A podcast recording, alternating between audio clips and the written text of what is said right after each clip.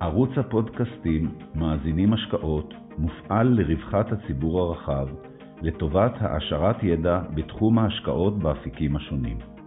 יוזמת ומפעילת הערוץ הינה חברת פיננסים ניהול הון פרטי בע"מ, העוסקת בייעוץ השקעות. מנחה הפודקאסטים הינו דוקטור איתי גלילי, מנכ"ל החברה. עמרי, בוקר טוב. היי, בוקר טוב איתי. אהלן, תודה שאתה מצטרף uh, לפודקאסט. Um, פעם אחרונה שדיברנו זה היה לפני שנה. Um, אני אזכיר רק למאזינים ברקע שאתה שותף, מנהל בקרן לגאסי, אתה מייסד של קרן, עוסק הרבה שנים בהשקעות. Uh, והיה לנו פודקאסטים בעבר, פעם אחרונה היה פחות או יותר בשיא המשבר של הקורונה, בשלב ההתחלתי שלו, לפני שנה. הדברים נראו מאוד מאוד שונה ממה שהם נראים כרגע. אה, והשיחה בינינו היא אחרי תקופה לא מבוטלת של עליות ותיקון מחירים שהיו די דרמטיים בשווקים מאותה נקודה שדיברנו. כן. איך, איך אתה רואה את עולם ההשקעות היום, בהינתן שעברה שנה ואנחנו במחירים ועולם שונה לגמרי?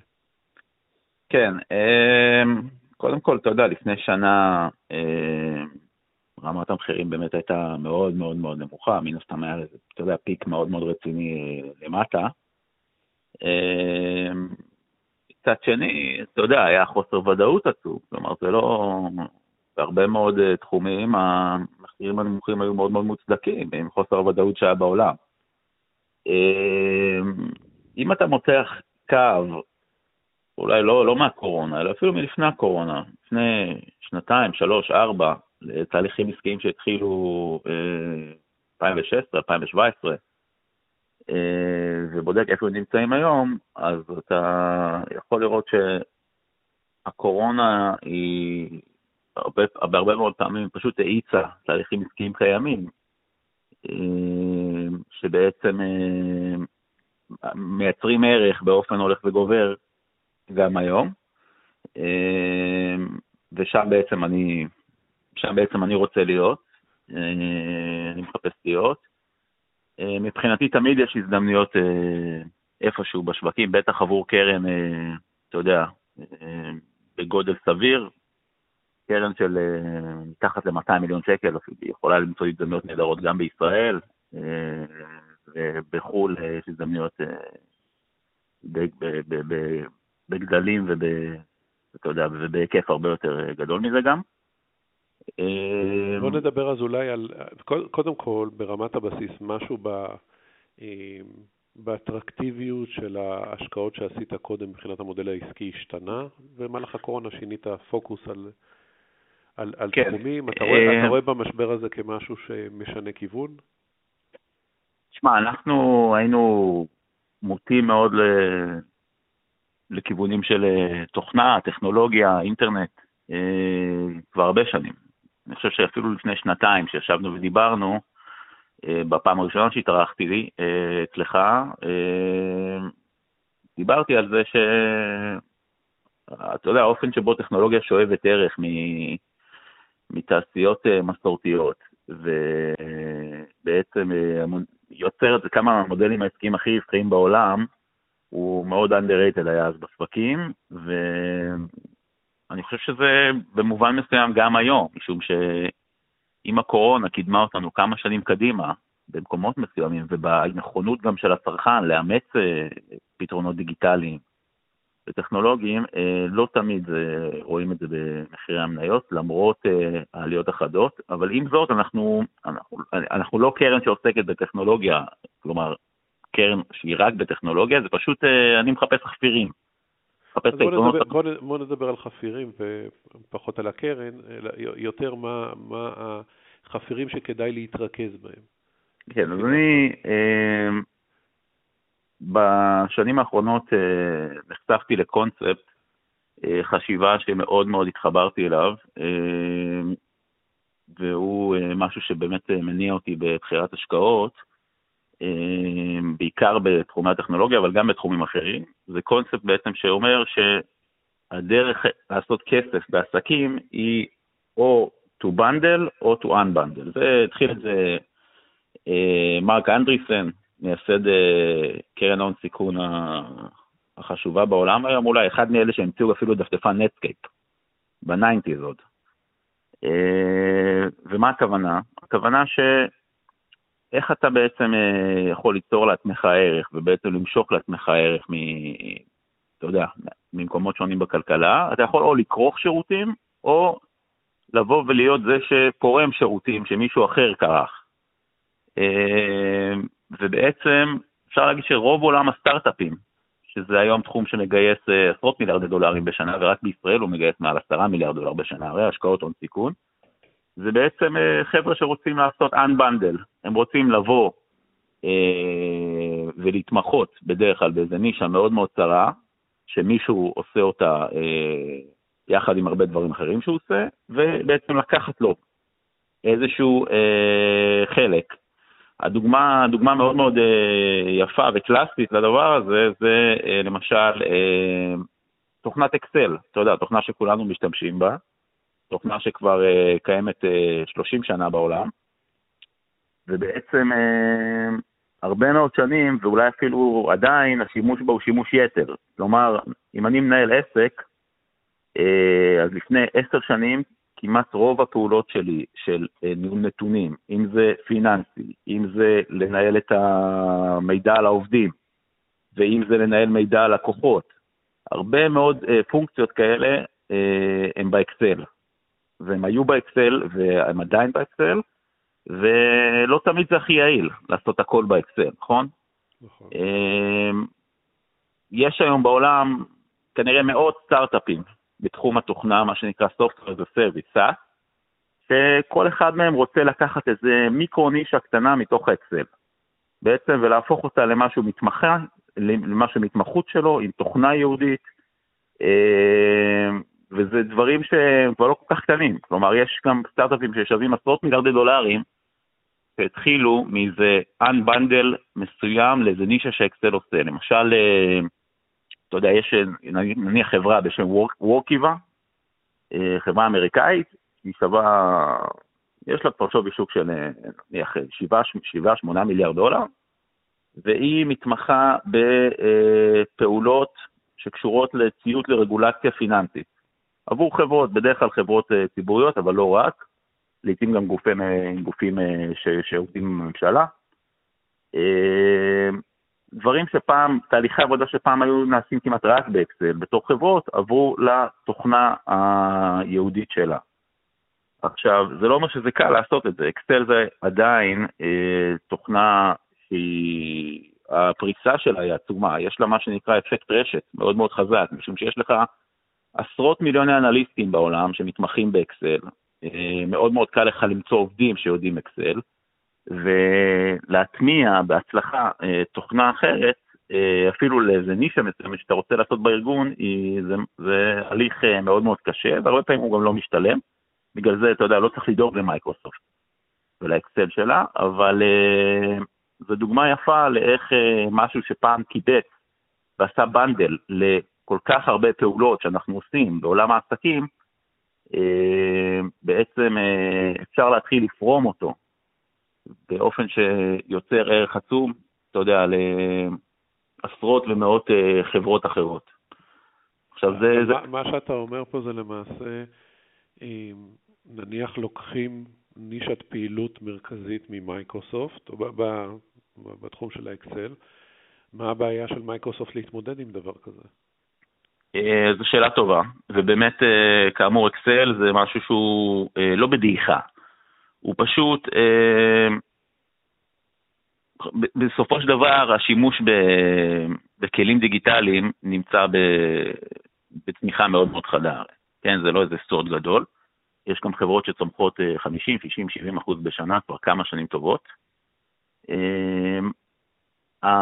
ככל שהצרכים והציפיות למסתכללות אצל, ה... אצל הלקוחות, לא תמיד אקסל יכול למלא את כל הדברים האלה, אוקיי? וברגע שיש גם תקציבים, היום ברגע שיש מימון גם לאיזשהו אה, נישה מסוימת, אה, אז אתה יודע, כשיש לך בעצם איזשהו סטארט-אפ שכל עולמו היא להתחרות באיזה נישה מסוימת שאקסל עושה, אז הוא מצליח לעשות את זה יותר טוב מאקסל, משום שאקסל זה כמו ארוחת בופה. אתה יודע, ארוחת בופה, תמיד שאתה רוצה לאכול בה איזה, איזושהי פשטידה מסוימת, או איזה פסטה מסוימת, או איזה מנת בשר מסוימת, זה יכול להיות טעים, אבל זה לא יהיה טעים כמו לבוא למסעדה, לאיזה טרטוריה באיטליה ולאכול בה את הפסטה שאתה יודע, שמתמחים במנה הספציפית הזו. אה, אם אפשר להסכים על זה מכיוון הקולינריה, אז אפשר להבין את זה גם אה, מכיוון התוכנה. עכשיו, החברות הללו, באמת המגה-טקסט, מה שנקרא, מייקרוסופט, אה, גוגל, פייסבוק, הן אה, עושות את הצמיחה שלהן, ובעצם הן מצליחות לצמוח באופן מאוד מאוד רווחי אה, מהכיוון ההפוך. הן שואפות לעשות בנדל, אה, ומצליחות לעשות את זה גם יפה מאוד בשנים האחרונות בכל מיני תחומים. אה, דוגמה אולי הכי טובה אה, מבין החברות הללו זו חברת אה, פייסבוק, שזו גם השקעה של, אה, של הקרן, שבעצם הם נהנים מנכס מאוד מאוד משמעותי של כשניים וחצי מיליארד בני אדם שמשתמשים בפייסבוק הקלאסית, ברשת פייסבוק עצמה מדי חודש. בנוסף יש להם באינסטגרם קרוב למיליארד וחצי משתמשים וכולי, מאוד מאוד חזק.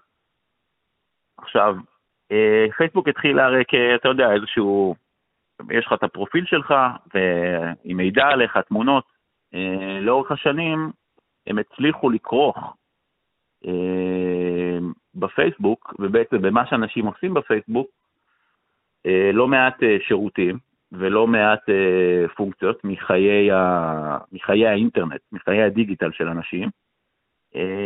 לעתים לקחת ממקומות אחרים באינטרנט בעצם, פעולות שאנשים היו עושים מחוץ לפייסבוק, הם עברו לעשות בתוך פייסבוק.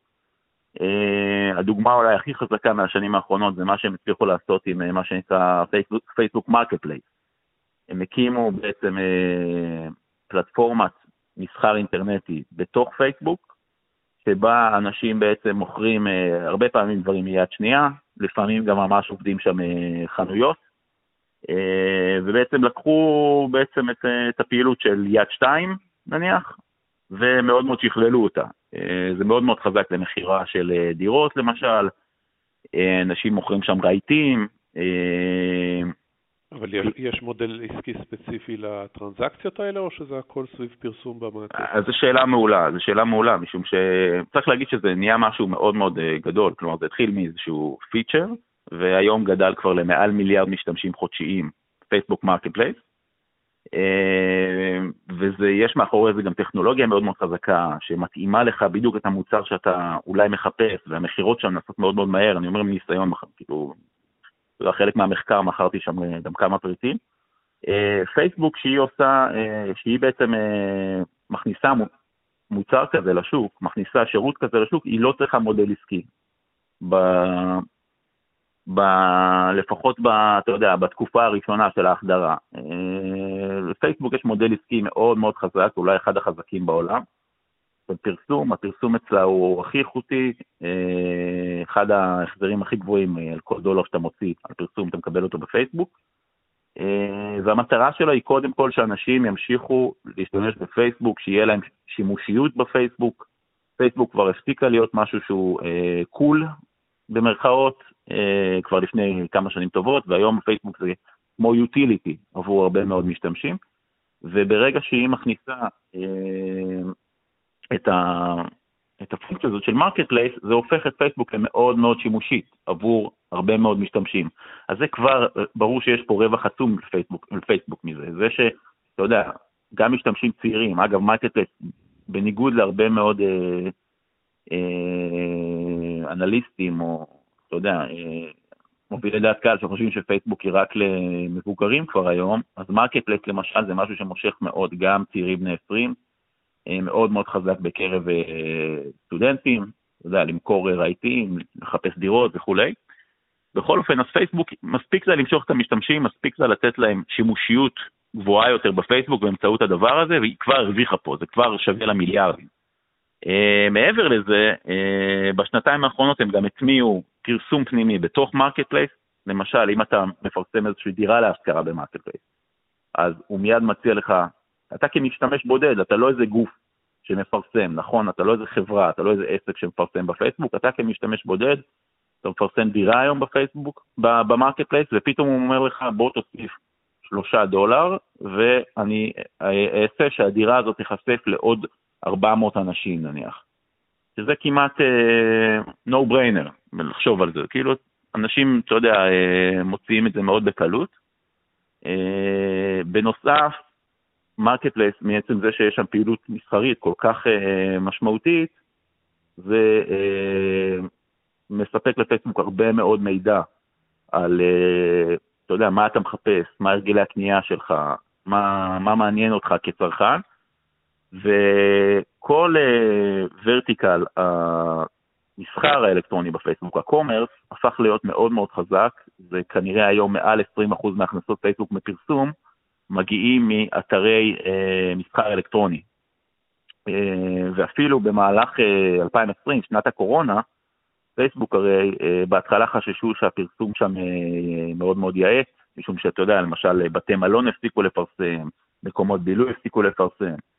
אה, ומי שהחליף אותם ומאוד מאוד הפתיע את השוק זה אה, אתרי commerce, אתרי אה, מסחר אונליין, אנחנו יודעים שהמסחר אונליין קפץ עשרות אחוזים בקורונה, ופייסבוק מצליחה למשוך אליה אלפי מפרסמים מתחום המסחר אונליין בכל העולם, אם זה בדרום מזרח אסיה, באירופה, ארה"ב, הם הבינו את זה בשלב מוקדם יחסית פייסבוק, והשיקו לפני כחצי שנה uh, את היכולת לעשות חנות אינטרנטית בעמוד הפייסבוק שלך כעסק ולמכור דברים ישירות בפייסבוק. אה, כשהם כמובן אה, גוזרים אה, עמלה של חמישה אחוזים על כל מכירה.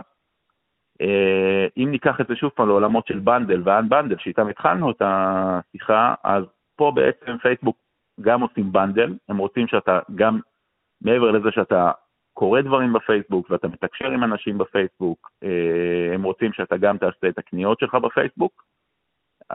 אז מצד אחד יש פה דינמיקה מאוד חזקה של bundle, מצד שני יש פה דינמיקה של Unbundle למי? למתחרה למשל כמו אמזון.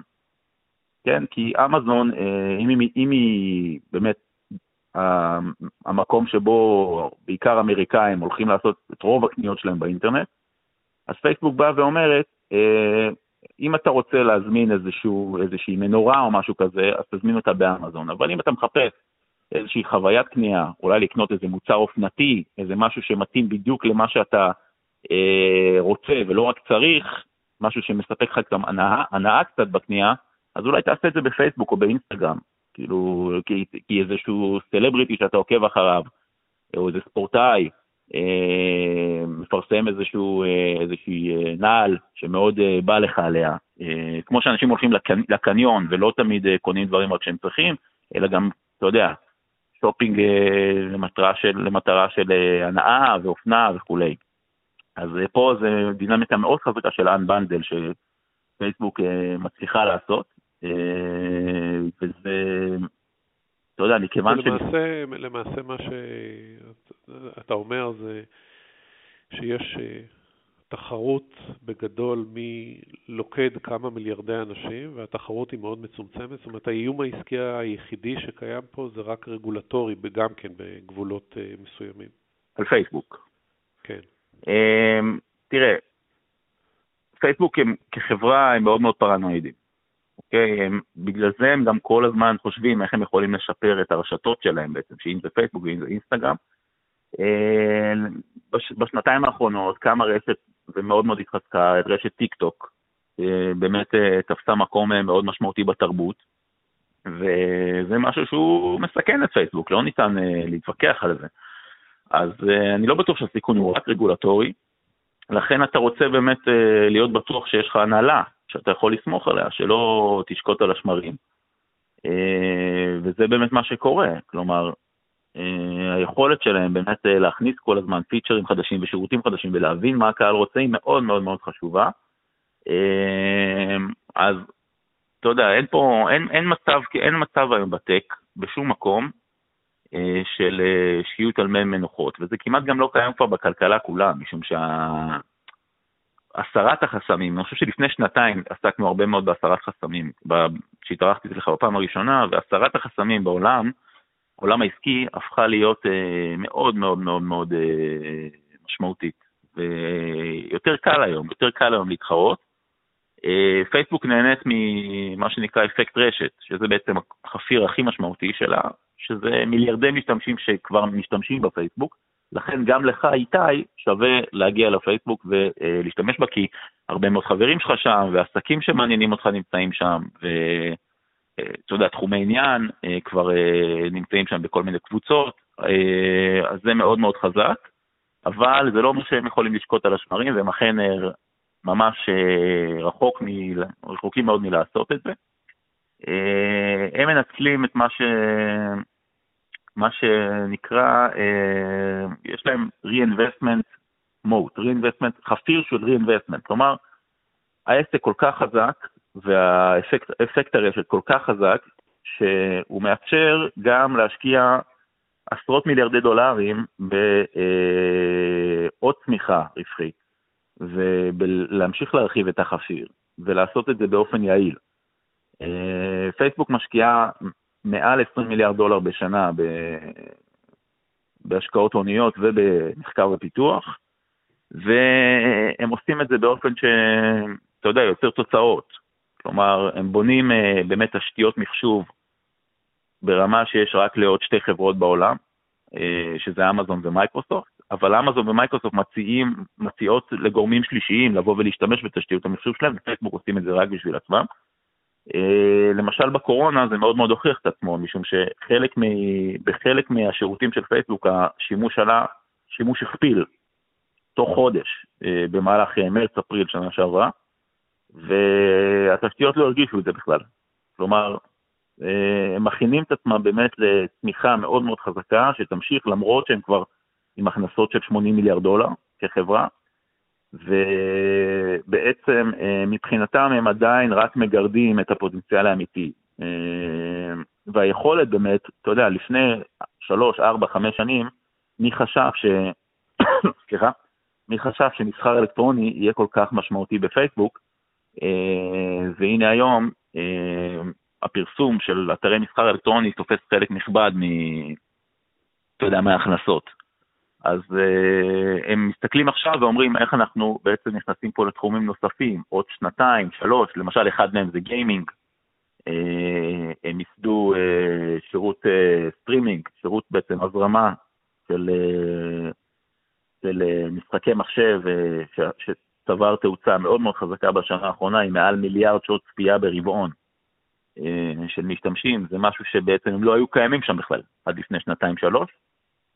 אמ, כלומר, זו חברה שבעצם שיש לה הנהלה שיודעת להשקיע אה, במקומות שיחזקו את העסק הקיים וייצרו אה, תזרימי הכנסות אה, חדשים, וזה משהו שהוא קריטי מבחינתי, בעיקר בשלב שבו אנחנו נמצאים בשוק ההון, שבו באמת יש לא מעט חברות שהן מתומחרות כבר במלואן, ויש דינמיקות תחרותיות מאוד משמעותיות במקומות שונים בכלכלה, והיכולת הזאת לדעת שיש לך חברה שגם יש לה חפיר מאוד מאוד רחב, וגם אה, בעצם הם יושבים על, אה, על ההגה ויודעים לנווט את ההשקעות ואת התזרימים שהם מייצרים למקומות שימשיכו אה, ליצור צמיחה רווחית, אז זה מאוד מאוד משמעותי מבחינתי. עד, עד כמה כל מה שתיארת לגבי פייסבוק אתה מתרכז בעולם הטכנולוגי? אבל הסיטואציה הזאת היא למעשה סיטואציה של צמיחה או של אה, פעילות של השקעה בחברות שהן צומחות לאו דווקא בתחום הטכנולוגי. אז עד כמה העולם הלא טכנולוגי אה, אתה חושב שהוא מעניין במצב הכלכלי שאנחנו נמצאים בו? אה, תראה, אני חושב ש... בעיקרון... תמיד, תמיד היה צמיחה, תמיד היה צמיחה ותמיד היה צמיחה של השקעות הוניות. פשוט בטכנולוגיה, השאלה עד כמה, עד כמה הפנטזיות מתומחרות כבר ב... תראה, צריך להגיד שפייסבוק, כן. פייסבוק היא רחוקה מלהיות uh, פנטזיה. זו חברה שעושה תזרים חופשי של עשרות מיליארדי דולרים בשנה, ורווח גם, רווח חשבונאי. כלומר, הם, אפילו, אפילו אם אתה בודק מבחינה תמחורית, אז מכפיל הרווח שלהם היום, החשבונאי, שזה לא דרך הנכונה כנראה להסתכל עליהם, בגלל ההשקעות הכבדות, אה, גם בנכסים בלתי מוחשיים וכולי, אבל אפילו אם אתה מסתכל על, על מכפיל הרווח החשבונאי, הוא נמצא פחות או יותר איפה שמכפיל ה-S&P 500 כולו נמצא. זו חברה שצומחת 25-30% בשנה, יש לה את אחד החפרים החזקים בעולם, הרחבים בעולם, והיא מתומחרת כמו השוק פחות או יותר, אז קשה, קשה לקרוא לה פנטזיה. באמת, לא, חלק... הכוונה שלי לא הייתה ספציפית עליה, אלא אולי לכל החברות שמנסות להתחרות, ומה שאתה קורא כן. אנדל. אה, זה דברים, תראה, אני לא נמצא במקומות שהם יותר אה, לכיוון של אה, סטארט-אפ, גם סטארט-אפ שנסחר, שבעצם נסחרים בבורסה ויש שם הרבה כאלה, חברות שלא מרוויחות, והן כן צומחות מאוד חזק, אבל לא ברור מתי הן יהיו רווחיות, ואני משתדל לא להימצא במקומות האלה. ואם כן, אז רק במקומות מאוד מאוד ייחודיים ובנתח יחסית לא גדול מהשקעות הקרן. אני חושב שמחוץ לעולם הטכנולוגיה, יש לך תהליכים שמחקים אה, תהליכים שקורים בעולם הטכנולוגיה ולוקחים אותם לעולמות השירותים למשל, שזה כן תחום אה, מאוד רחב מן הסתם ומאוד מאוד מעניין בנישות מסוימות בו. אה, אני, האמת, יש לנו החזקה ישראלית בשם נובולוג, זו חברה בורסאית ישראלית בשווי קצת יותר מ-1.5 מיליארד שקלים. היא בעצם בשנים האחרונות עושה תהליך מאוד מאוד אה, מוצלח של Unbundle למקומות, לתחום שירותי הבריאות בישראל. אה, אנחנו יודעים שבישראל, ובכלל, בעולם שירותי הבריאות המסורתי, יש אה, את בית החולים, ובעיקר בית החולים הממשלתי בישראל, שזה מקום של בנדל מאוד מאוד משמעותי של שירותי. כלומר, זה נותן לך גם חדרי מיון, נותן לך גם מרפאות, נותן לך, אה, מה זה? לא, לא, אני לא, לא אמרתי שום דבר. אה, אוקיי. היה, היה רעש רקע, סליחה. אה, נותן לך אה, טיפול במחלות כרוניות, אה, נותן לך ייעוץ, מגוון דברים אחרים. אה, אנחנו יודעים שזה אה, מקום שהוא, היעילות שלו היא מאוד מאוד בעייתית, לא בגלל שהם לא עושים עבודה טובה, בישראל הם עושים עבודה מצוינת אה, בהשוואה בינלאומית, אבל בגלל שהמשאבים הם תמיד יהיו מוגבלים, והאוכלוסייה צומחת, האוכלוסייה מזדקנת, רמת החיים עולה, גם הציפייה עולה. ונובולוג בעצם עד לפני כמה שנים היו מונופול הפצת התרופות של ישראל, חברה שמגיעה בעצם מעולמות הלוגיסטיקה. אה, כ-50% מהתרופות בישראל מופצות דרך, ה... דרך המחסנים שלה והשירותים שלה. על זה הם התחילו לבנות לפני כארבע-חמש שנים אה, בעצם סריה של אה, שירותי בריאות באמצעות אה, חברות קטנות שהם רכשו. סליחה, הם עשו כשבע או שמונה רכישות בחמש השנים האחרונות, ורבות מהרכישות האלה זה של חברות שהן אה, עם אה, אחיזה אה, מאוד מאוד חזקה בנישה צרה בתחום שירותי הבריאות. לפעמים חברות שיש להן גם אה, נתח שוק של 60-70 אחוז, אה, וזה בעצם אה, מאוד מאוד מעניין, משום ש... תחשוב שבתי חולים זה מקומות של תקציבים של עשרות מיליארדי שקלים לפעמים, במצטבר, מקומות שהם רוצים להתמקד בדברים שהם הכי טובים בהם, ולפעמים המערכת, איך שהיא בנויה, מכריחה אותם להתמקד בדברים פחות יעילים, ואז באמת אנחנו רואים לפעמים, אה, אתה יודע, מה שמתפרסם לפעמים בחדשות, שחדרי מיון אה, קורסים תחת הנטל עם 140 אחוז תפוסה, אנשים ישנים במסדרון וכולי. אה, נובולוג בעצם באה ואומרת, תנו לי את ה... לטפל בנישה של חולים מונשמים כרוניים. אני יכולה לטפל בהם בבית, ואכן יש לה חברה בשם מדיקוויפ, שיודעת לטפל מונשמים כרוניים בביתם, ויש לה היום מאות מטופלים, כשהגורם המממן זה בעצם משרד הבריאות או ביטוח לאומי, או חברות הביטוח, אמ, וזו דרך שגם תורמת ל... זה בעצם אסטרטגיה שגם תורמת ליעילות הכללית אה, בתחום הבריאות בישראל, וגם אמ, היא מאוד מאוד רווחית עבור נובולוג, משום שברגע שיש לך התמחות וברגע שאתה, כל עולמך עוסק בנישה הזו, אז uh, אתה יכול לעשות אותה באופן uh, הרבה יותר יעיל ממקום של בנדל, ממקום של בית החולים הממשלתי, שהוא, כמו שאמרנו, הוא בופה. עם, אתה יודע, הרבה מאוד דברים. אני מניח שהקורונה תרמה משמעותית ליכולת להוציא פעילות מתחום בתי החולים. זה, זה באמת, אתה פגעת פה בול.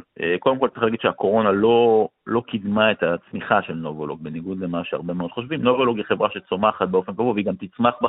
מה שיעשה שם, שאתה יודע שב-15 שנה הקרובות הם יצמחו יפה מאוד. כלומר, כמעט משנה לשנה, פשוט על מנועי הצמיחה הטבעיים שדיברנו עליהם. אוכלוסייה מתבגרת, רמת חיים עולה, אתה יודע, תקציב הבריאות שגדל. עכשיו, אה, הקורונה, באמת, אה, מה שקרה, באמת שבתי החולים הבינו שככה אי אפשר להמשיך, והמדינה גם אה, מתחילה להפנים את זה, וההתייעלות וההתמחות של מערכת הבריאות האיצה, ועוד תמשיך להאיץ.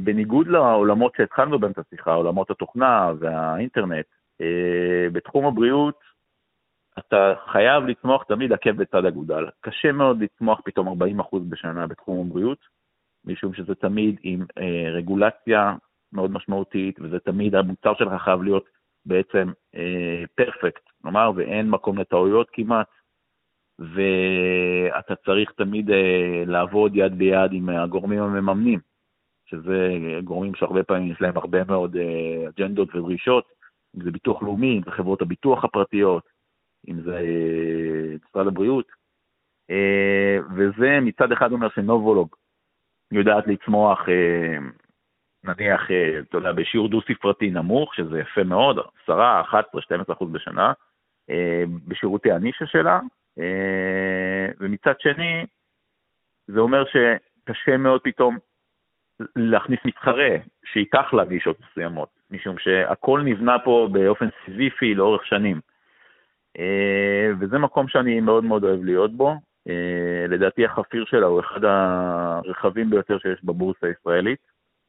אה, צריך לומר שהמניה עשתה כבר מאוד מאוד יפה ב-2020, אבל מבחינת תמחור אני לא חושב שהיא יקרה מדי. אנחנו מדברים פה על תמחור של משהו כמו משהו כמו 15 או 16 פעמים התזרים החופשי שנעשו ב-2021. כאשר אה, אם אתה משווה את זה, ולדעתי המקום הטוב להשוות את זה, זה לא לחברות אה, שירותים ולוגיסטיקה אחרות בהכרח, אלא אה, לחברות תשתית דווקא. אני חושב שנובולוג היא חברת תשתית בתחום הבריאות הכי חשובה בישראל, שנמצאת בידיים פרטיות, ואם אתה משווה את זה לתחומי התשתית, אתה יודע, תשתיות אנרגיה, תשתיות הולכת, הולכת גז, הולכת מים, כביש 6, אם תרצה, אה, אז התמחור הרבה הרבה יותר אה, ידידותי. ומה שיפה לנובולוג, ששוב, יש בה, קצת כמו, ש... קצת כמו הגישה של הנהלת פייסבוק, יש שם גם גישה של באמת re-investment. אנחנו מייצרים רווחים, אנחנו מייצרים תזרימים, ויש להם הרבה מאוד לאן להשקיע אותם, הם נמצאים בשוק שעובר דינמיקה חזקה מאוד של unbundle, אה, ולכן בעצם אופק, ה, אופק ההשקעות החוזרות שלהם בצמיחה וברווחיות הוא עדיין רחב. Uh, בנוסף, ב- לפני כחודשיים החברה הכריזה על רכישה ראשונה בחו"ל, uh, נכנסו לגרמניה לתחום שירותי הטלרפואה, בעצם נכנסו שם כשותפים בחברה. אה, וזה בעצם משהו שהם אומרים, אנחנו נשתמש בקשרים ובידע שלנו אה, בשביל להביא אותו לשוק הבריאות הגרמני, שזה השוק הכי גדול באירופה, אה, שוק של 400 מיליארד יורו בשנה. אז הגישה שם באמת היא כל הזמן רעב בלתי פוסק, אתה יודע, להגדיל את העסק, להגדיל את הצמיחה הרווחית, יש לציין, ובאמת אנחנו לא עוסקים פה בעולמות של סטארט-אפים ושל אה, צמיחה שאינה רווחית, אלא צמיחה שהיא כל הזמן אל תוך החפיר, אל תוך הרווחיות, וזו דינמיקה מאוד מאוד חזקה בהשקעות לדעתי. והיא בעיקר... כן. היא בעיקר גם, אה, אתה יודע, יש פה, יש פה גם אלמנט מאוד מאוד מרגיע כמשקיע, אה, למצוא את החברה ואז בעצם לדעת שיש פה הנהלה שעובדת בשבילך אה, באופן בלתי פוסק, אה, כאשר כמובן גם לבעלי השליטה יש נתח משמעותי מהחברה, זה גם אה, ההון שלהם פה ש... לא יודע, ש... שנמצא פה על הכף, וזו דינמיקה שאני מאוד מאוד אוהב בהשקעות. Hey, אני רוצה לקחת עוד דוגמה אחת בזמן שנותר לנו כדי שוב לצאת מישראל ולדבר, אני חושב על, על חברה שהמודל העסקי שלה הוא מאוד מעניין ומאוד מצליחה, של סיילספורס. שאני חושב שהיא פשוט פחות מוק... היא נכנסה לדאו ג'ונס, אבל הרבה משקיעים פחות מכירים אותה, פחות אה, ממותגת מהחברות הענק האחרות. אם אתה יכול להסביר מה אתה רואה בחברה הזאת. כן, אה, תודה שהפנית באמת אה, לסלספורס, שהיא חברה שהיא, האמת הצגתי אותה בכנס לפני כשלושה חודשים, וזו חברה שאני חושב שהיא אחת הייחודיות ש... שנמצאות היום, ב... ב... אתה יודע, בעולמות האלה של טק ותוכנה. אמ, זו חברה שבעצם התחילה ממצב של אה, יפה מאוד שהיא עשתה לפני 20 שנה, לתחום התוכנות לאנשי מכירות. בעצם עד אז היה לך פתרונות שהם כוללים כאלה, אתה יודע, פתרונות של חברות תוכנה ישנות כמו אורקל אה, משנות ה-80 וה-90, ובעצם בא מרק בניוף, מייסד סיילספורט, והקים את הפיצ'ר הזה, את התוכנה הזו, ההצהרה לאנשי מכירות, והיא עשתה מאוד מאוד יפה בשנים הראשונות שלה. ואתה יודע, השוק חשב, אוקיי, יש פה איזה שוק של כמה מיליארדים בודדים, הם עושים כסף יפה מאוד, אבל לאן כבר אפשר לקחת את זה? אה, בטק יש בעצם, יש תמיד מטריקה מאוד מאוד חשובה בטק שנקראת total addressable market. כמה שווה סך השוק שהחברה פועלת בו, הנישה שבו היא פועלת.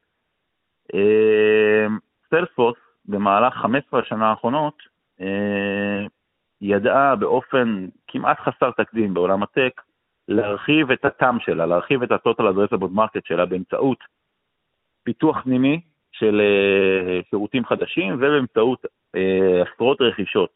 היא כנראה רוכשת הטכנולוגיה אולי הטובה בעולם. ובעצם אם לפני 20 שנה זה היה רק תוכנה לאנשי מכירות, לפני כעשור הם נכנסו לתחום הסרוויס, service cloud בעצם, אה, ויצרו סט אה, של אה, כלי תוכנה לתחום השירות, ולפני כשש-שבע שנים הם נכנסו מאוד מאוד חזק לתחום התוכנות marketing ו e-commerce, גם באמצעות רכישות וגם באמצעות פיתוחים פנימיים. ובעצם אה, יצרו סט של כלי תוכנה לתחום השיווק, אם זה רשימות, אה, ניהול, ניהול חכם של רשימות תפוצה, אה, ניהול חכם של פרסום אינטרנטי וכולי. והם המשיכו ועשו עוד רכישות לתחום המחשוב הארגוני, הם רצו, הם רוצים שבעצם לשלוט, מבחינתם לשלוט ברוב משאבי המחשוב של הארגון, אה, זה המודל הקלאסי שלהם, כאילו ארגון שבעצם יש לו, יש לסיילספורס נגיעה כמעט בכל פן מחשובי שלו, אה, אולי פרט לאבטחת מידע, שזה אה, לא כל כך תחום התמחות שלהם, ובעצם ה-total addressable market שלהם המשיך לצמוח בעשור האחרון, באמצעות הכניסה הזו לתחומים חדשים ובאמצעות ההבנה לפעמים עשור לפני השוק של לאן דברים הולכים מבחינת אה, אימוץ פתרונות דיגיטליים בעולם העסקים, וכיום הוא עומד על משהו כמו 180 מיליארד דולר.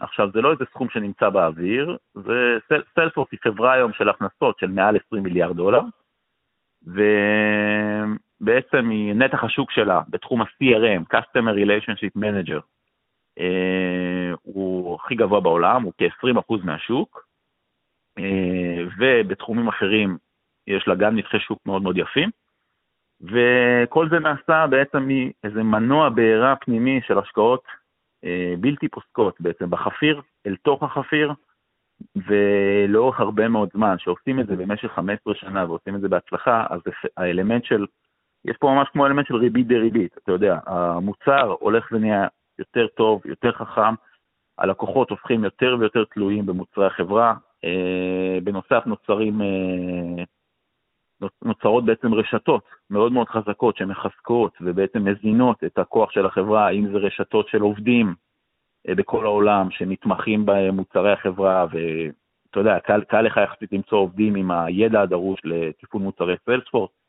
יש היום 1.5 מיליון עובדים עם ידע והתמחות במוצרי סיילספורס, או אם זה היכולת שלהם, למשל בעשור האחרון, ליצור חנות אפליקציות על מוצרי סיילספורס, שבה, שבה 4,000 חברות אחרות אה, מעולמות התוכנה אה, מציעות מוצר שיושב על מוצר סיילספורס. הכי מפורסמת ביניהם בשלוש, ארבע, חמש שנים האחרונות זו חברת זום, שבעצם אה, הפריצה, אחת המשמעותיות שלה הייתה לפני כשלוש שנים, שסיילספורס בעצם הכניסו אותם כאפליקציה על תוכנת ה-CRM של סיילספורס, אה, וזה נתן לזום בוסט מאוד מאוד רציני. סיילספורס לא עושים את הדברים האלה בחינם, הם לוקחים לך איזושהי עמלה מהמכירות שלך על גבי הפלטפורמה שלהם, ובנוסף, אה, כשהם רואים חברה כמו זום, שמאוד מאוד מעניינת אותם, אז הם גם דורשים שזום תקצה להם מניות. וסיילספורס הייתה באמת אחת המשקיעות הראשונות בזום, ואפילו מימשה את ההחזקה שלה במהלך 2020 אה, ברווח עצום של משהו כמו פי 10 ויותר. אה, אז המודל הזה בעצם שמאפשר לך אה, גם להיות איזושהי תשתית בעולם התוכנה העסקית, שבו, שבו אה, אנשים בעצם רוכבים על היכולות שלך כדי ליצור לעצמם עסק, וגם לספק איך הולך וגדל הלקוחות הקיימים שלך באמצעות השקעה מאוד מאוד מאוד מתמשכת ומוצלחת מוצרים וביכולות, אה, זה יצר אה, את אחת מחברות התוכנה האטרקטיביות בעולם לדעתי. אה, וחברה שלמרות שהיא כבר בשווי של מעל 200 מיליארד דולר, אני חושב שהיא לא מוערכת מספיק. אני חושב שהמקומות הנכונים להשוואה אליה זה מקומות כמו מייקרוסופט, גוגל, ולא, ולא כמו שלפעמים השוק משווה אותה לחברות תוכנה נישתיות. אתה יודע, לפעמים גם חברות של 30-40 מיליארד דולר, הן לא ניתנות להשוואה לסיילספורס, שהיא אה, ממש אה, סוג, של, אה, מד... סוג של מדינת תוכנה קטנה, יש לה ממש שפת פיתוח משלה, אה, כאמור, מעל 4,000 אפליקציות חיצוניות פועלות עליה, זה ממש אה, סוג של מדינת תוכנה אה, עצמאית, וזה אה, מקום מאוד מאוד אטרקטיבי להיות בו בשרשרת הערך של התוכנה. אה, לכן אני חושב שהיא באמת השקעה ייחודית ומעניינת, ובאמת לא מקבלת מספיק חשיפה, בטח לא, בטח לא בארץ. כלומר, היא לא, יחסית לא ידועה מבחינת היכולות האמיתיות שלה כעסק. עמרי, תודה רבה על הסקירה הרחבה והמעניינת. תודה רבה, איתי. אני אדגום אותך בהמשך, לראות אה, כן, נשמח, נשמח להגיע בהמשך, ותמיד כיף, תמיד כיף לדבר. תודה רבה. כל טוב. להתראות, ביי.